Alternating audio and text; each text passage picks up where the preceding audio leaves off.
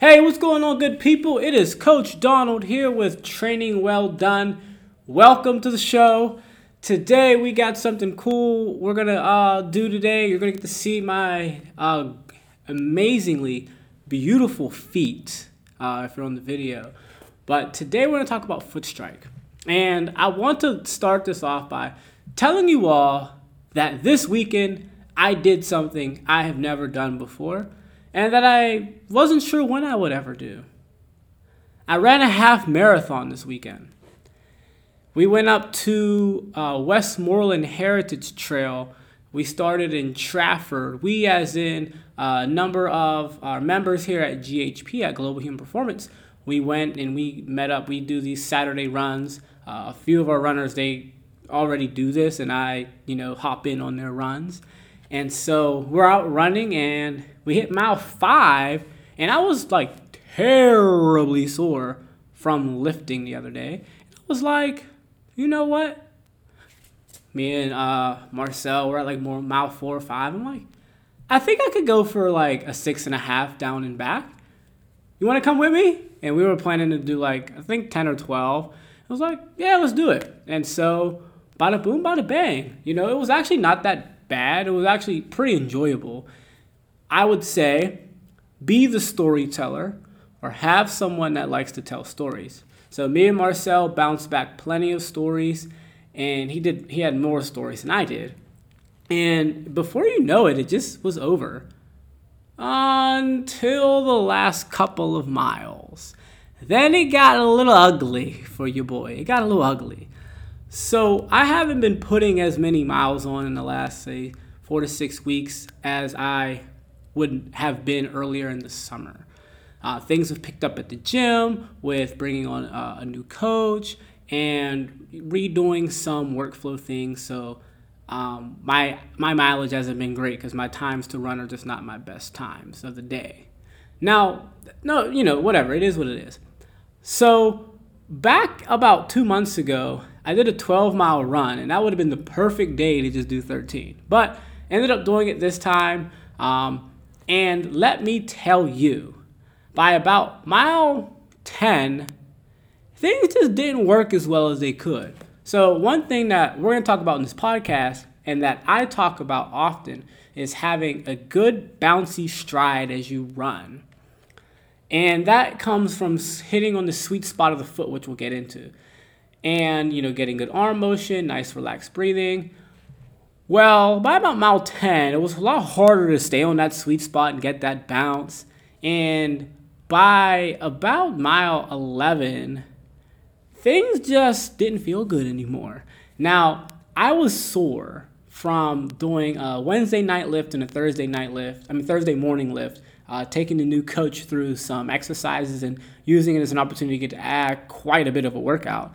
And so my groin was sore, my quads were sore, my uh, one of my hamstrings was particularly more sore, and so we're running, and I'm like, you know, this running gets out the soreness from lifts, but as I got to mile 11, all the soreness became like points of immobility, and I'm going down the last mile and a half like, oh my god, I just want to stop and walk, and one thing that I like to tell my young athletes, and, and this is for you too there comes a point when you're doing something where you gotta turn that switch. You gotta go into dog mode and you gotta really lock in and just say, I will not be defeated, I will not lose. And so, with about half a mile to go, that switch went off. And I went from this flat footed, plodding embarrassment of a run to like a respectable sprint at for, for a mile, you know, 12.5. and and just like wired Terminator style to the finish and let out this huge yell. Probably disturbed some people around, and so that uh, that was my weekend. I got to get my first half marathon in, uh, unofficial. We did it in just under two hours. I'm sure a little better fitness, a little better fueled, and um, less sore. I could have done a little faster, but I am still pleased with that performance. So let's get into the meat and potatoes of the show, shall we? The optimal foot strike. Now, what is the optimal foot strike? You heard me talk about being able to bounce on the sweet spot of that foot. Well, what is that? Now, good for all you people. I have my handy dandy foot here. And so, for those on the video, you can see right here, I have some arrows on my feet. Now, the optimal foot stride is about a mid to forefoot stride on the transverse, transverse arch of your foot, or you might call it the ball of your foot, but it's the part of your foot that is you can feel the arch there under your toes, and it's that padding of the foot. When you look at the top of your foot, let's say if you have shoes on, think about where the bottom of your shoelaces would be. And you want to be able to strike the impact on that part of your foot. It's not to say that your heels or the back of your foot would never touch the ground, but you want the strike point to be that sweet spot right there. Now, why? Well, let's start with heel striking and flat footed striking and why they're not good ideas. And they're not good ideas because of injuries. And so we don't want to have huge shin splints and all these other ailments that come along with flat footed foot striking and heel striking. So, those that is where you want to be. You want to be right on the transverse arch, right on the ball of that foot. Be in, in that part sets your running up for everything else to be better. Now, let's talk about those three big benefits of being able to get your foot on there. We already started talking about one of them, and that is a decreased injury risk. Heel striking and flat footedness is a great way to light your shins up. Uh, it's a great way to start to create stress fractures over time. Uh, with some high school runners from my high school track team that I've coached for, that was something that it took a while to try to coach out of. And earlier in my coaching career, when I was not eyeing that as well as I do now, that was actually a struggle I had one of my hurdlers with who would have these huge flat footed collapses. And when she came off of the hurdle, as well as when she was running, which mixed with, you know, cheerleading and dance, you know, they have like a million activities going on, led to a lot of impact and, and built up to a stress fracture. Now, it wasn't simply because of her running, but that played a role. And so you want to make sure that you're not striking your heel on the ground unless you are like literally trying to slow down. And so when you think about like in a football game, when you're trying to make a cut, you want your you want to be able to get that foot in there. If you're skating, you think about how the brakes are on the heels. The heels are for braking, so they're not for running fast or running in general. Now, also with that injury risk, there is a certain level of shock that can come up through the body. And you being able to get on that sweet spot allows your body to actually absorb the shock of landing. So I liken this to taking a basketball versus a frying pan. When you drop a basketball on the ground, it bounces back up. That's how running on the sweet spot is. You actually are able to absorb the shock and recoil and spring yourself back in the ground. When you step flat footed or with your heels, you are basically running like you're dropping a frying pan on the ground. And what happens when you drop a frying pan on the ground? First of all, it doesn't bounce, it actually just hits the ground and stays there, and it'll probably break if you drop it from high enough. That's what happens to your body. So you repeatedly run on your heel, you run flat footed, and your your bones in your lower leg, especially your knees from just uh, the femur and the tibia meeting, your meniscus, the ligaments, going all the way up through your hip and even through your back, you're getting these shock waves that are not well absorbed by the body, shocking from your bottom of your feet all the way up your spine. And so those things lead to injuries if you do it often enough, and you're gonna get that one wrong step, and oh, my shin, oh, my meniscus, oh, my quad feels a type of way, my hamstring feels a type of way, my back. I have a good friend of mine who we talk about being able to get on this right foot of his uh, the right spot of his foot and you know being able to get off of being flat-footed and because it causes a lot of pain in his back when he's running so he doesn't like running. And so being able to get on that sweet spot decreases some injury risk. Now number two this is a positive you get more use out of your achilles tendon your achilles tendon is that right there all right it's that tendon that really tight thick cord at the bottom of your calf muscles, okay?